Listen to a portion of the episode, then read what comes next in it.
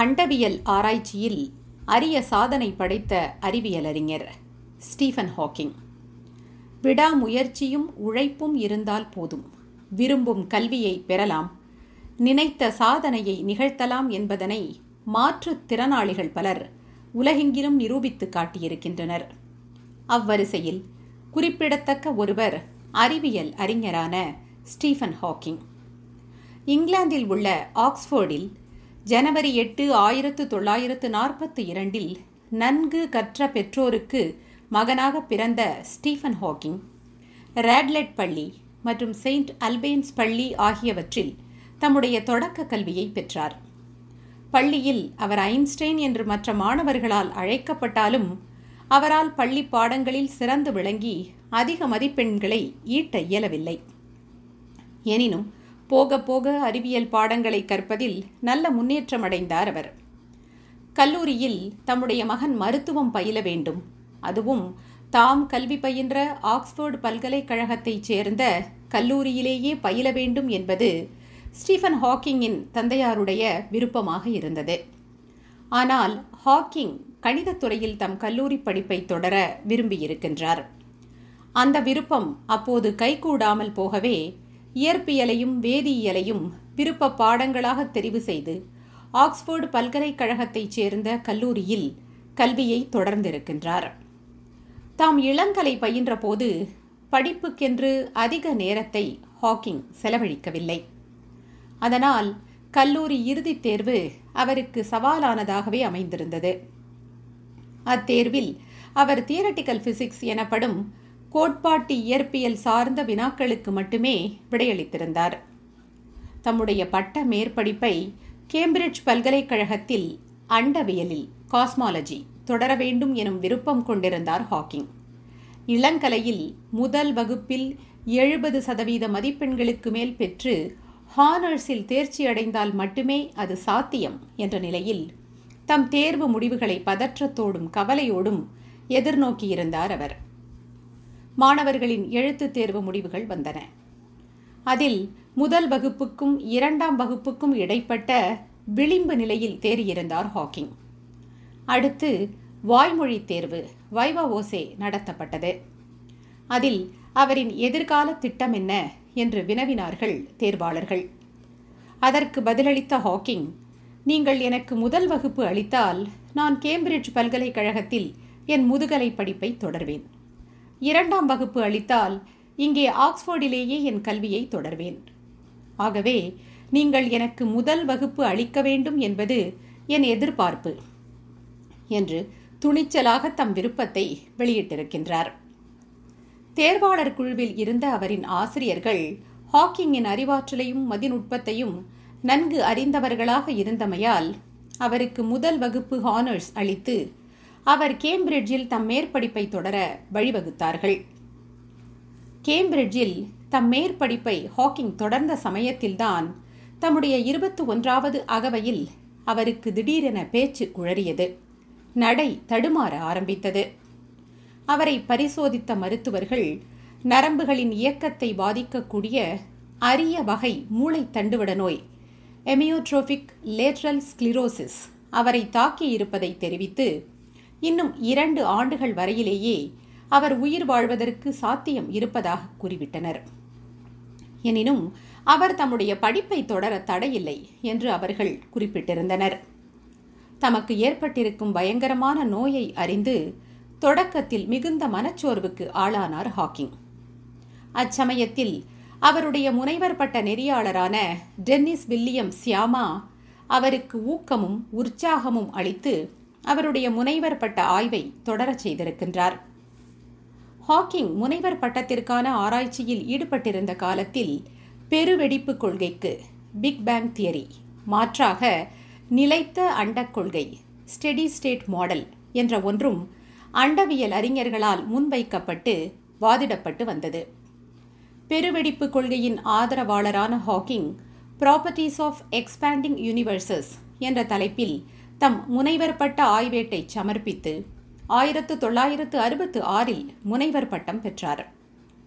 அதில் சுமார் பதினான்கு பில்லியன் ஆண்டுகளுக்கு முன்பு உருவான ஒரு புள்ளி எவ்வாறு விரிவடைந்து அண்டமாகி வெளியையும் காலத்தையும் உருவாக்கியது என்பது குறித்தும் அது எவ்வாறு இன்று வரை விரிவடைந்து வருகிறது என்பது குறித்தும் அவர் விரிவாக விளக்கியிருக்கின்றார்.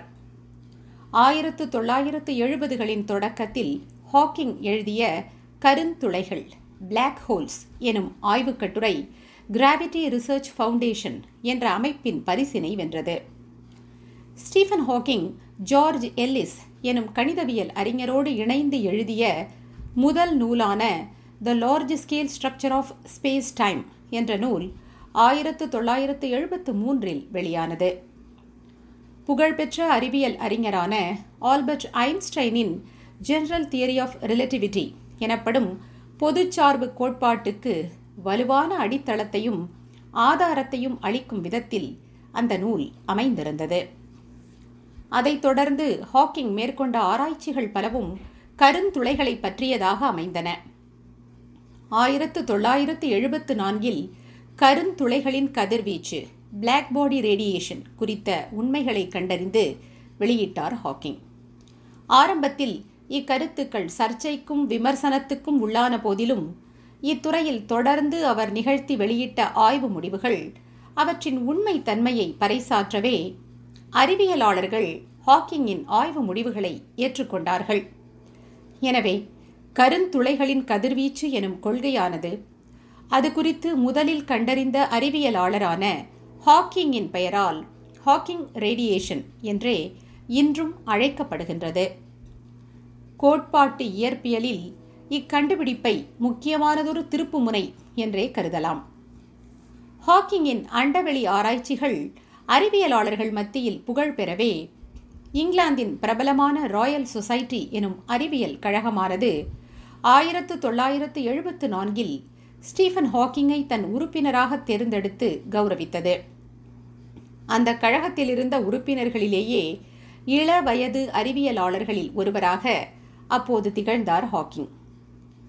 ஆயிரத்து தொள்ளாயிரத்து எழுபத்தி ஏழில் கேம்பிரிட்ஜ் பல்கலைக்கழகத்தில் ஈர்ப்பு இயற்பியல் கிராவிடேஷனல் பிசிக்ஸ் துறையின் பேராசிரியராகவும் அதன் துறை தலைவராகவும் அவர் பணியமர்த்தப்பட்டார்.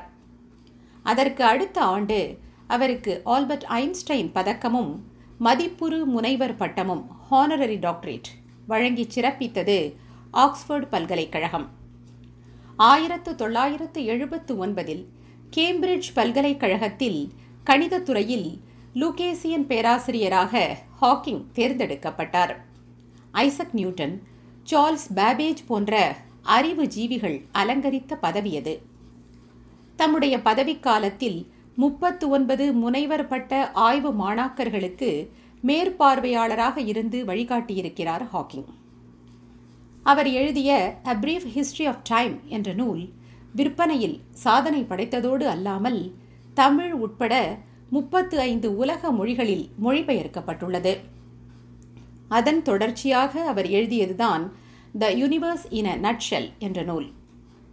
தம்முடைய வாழ்க்கை வரலாற்றை மை பிரீஃப் ஹிஸ்டரி என்ற தலைப்பில் சுருக்கமாக எழுதி வெளியிட்டிருக்கின்றார் ஹாக்கிங் தம் மகள் லூசியுடன் இணைந்து George's secret key to the universe என்ற பெயரில் சிறுவர்களுக்கான அறிவியல் நூலையும் இரண்டாயிரத்து ஏழில் எழுதியிருக்கின்றார். ஸ்டீஃபன் ஹாக்கிங்கின் இறுதி நூல் brief answers to the big questions என்பதாகும். கடவுள் என்றொருவர் இருக்கின்றாரா? அண்டம் எவ்வாறு தோன்றியது? மனிதனை தவிர அறிவார்ந்த உயிரினங்கள் அண்டத்தில் இருக்கின்றனவா? ஒரு கருந்துளைக்கு உள்ளே என்ன இருக்கிறது?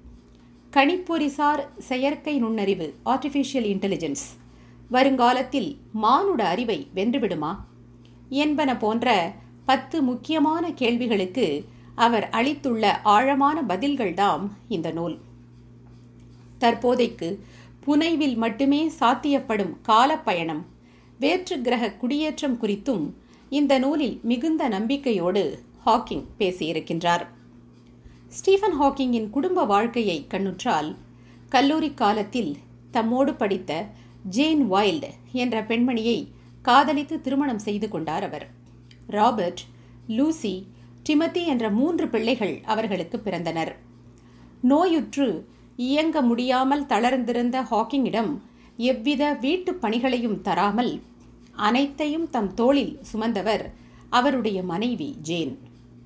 ஹாக்கிங்கின் ஆசிரிய பணிகளும் ஆராய்ச்சி பணிகளும் ஜேன் அம்மையாரின் ஒத்துழைப்பு இல்லையேல் சாத்தியப்பட்டிருக்காது என்பதுதான் உண்மை.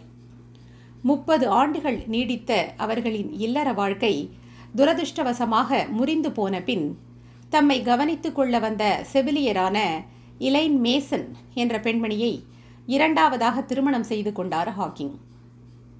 அந்த உறவு பத்து ஆண்டுகள் நீடித்து மன முறிவை சந்தித்த பின் தம்முடைய முதல் மனைவி குழந்தைகளுடனான பிணைப்பை மீண்டும் ஏற்படுத்திக் கொண்டார் அவர். தீவிர இடதுசாரி சிந்தனைகளை கொண்டவராக திகழ்ந்த ஹாக்கிங் பாலஸ்தீனர்களுக்கு எதிரான அநீதிகளை எதிர்த்து தாம் இஸ்ரேலில் பங்கேற்க வேண்டிய மிக முக்கியமான அறிவியல் கூட்டத்தை புறக்கணித்தார். வியட்நாம் மீதான போர் ஈராக் மீதான அமெரிக்க படையெடுப்பு போன்றவற்றிற்கு எதிராக சக்கர நாற்காலியில் பயணித்தபடியே குரல் கொடுத்தவர் அவர். பிபிசி தரவரிசைப்படுத்திய நூறு தலைசிறந்த பிரித்தானியர்கள் வரிசையில் இருபத்து ஐந்தாவது இடத்தில் அவர் வைக்கப்பட்டிருக்கிறார் என்பது குறிப்பிடத்தக்கது. அறிவியல் துறையில் பல அரிய சாதனைகளை நிகழ்த்தி அறிவியல் அறிஞர் ஐன்ஸ்டைனுக்கு இணையான புகழை பெற்ற ஸ்டீஃபன் ஹாக்கிங் இரண்டாயிரத்தி பதினெட்டாம் ஆண்டு மார்ச் பதினான்காம் நாள் தம்முடைய எழுபத்து ஆறாவது அகவையில் மறைந்தார். மனிதர்களே உங்கள் பார்வை எப்போதும் விண்ணில் இருக்கும் உடுக்களை பார்ப்பதாக உயர்ந்திருக்க வேண்டுமே தவிர உங்களுடைய பாதங்களை பார்ப்பதாக தாழ்ந்திருக்க கூடாது. வாழ்க்கை எவ்வளவு கடினமானதாக இருப்பினும் அதையும் தாண்டி நாம் வெல்வதற்கு வாய்ப்பு இருக்கின்றது வழி இருக்கின்றது. எனவே முயற்சிகளை கைவிடாமல் தொடருங்கள். எனும் நல்ல ஊக்கமூட்டும் சிந்தனையை மாந்த குலத்துக்கு அளித்தவர் ஸ்டீஃபன் ஹாக்கிங். தம்முடைய அரிய வகை நோய் காரணமாக தாம் இரண்டு ஆண்டுகளுக்கு மேல் உயிர் வாழ இயலாது என்ற மருத்துவர்களின் கணிப்பை பொய்யாக்கி அதன் பிறகும் ஐம்பது ஆண்டுகளுக்கு மேல் வாழ்ந்து சாதனை படைத்த ஸ்டீஃபன் ஹாக்கிங் மாற்றுத்திறனாளிகள் முயன்றால் உலகையே மாற்றும் திறனாளிகளாக மிளிரலாம் என்பதற்கும் சான்றாக திகழ்ந்த சான்றோராவார். அந்த மாபெரும் அறிவியல் அறிஞரின் அருஞ்சாதனைகளும் கண்டுபிடிப்புகளும் அறிவியல் உலகத்தால் என்றும் மறவாது போற்றப்படும்.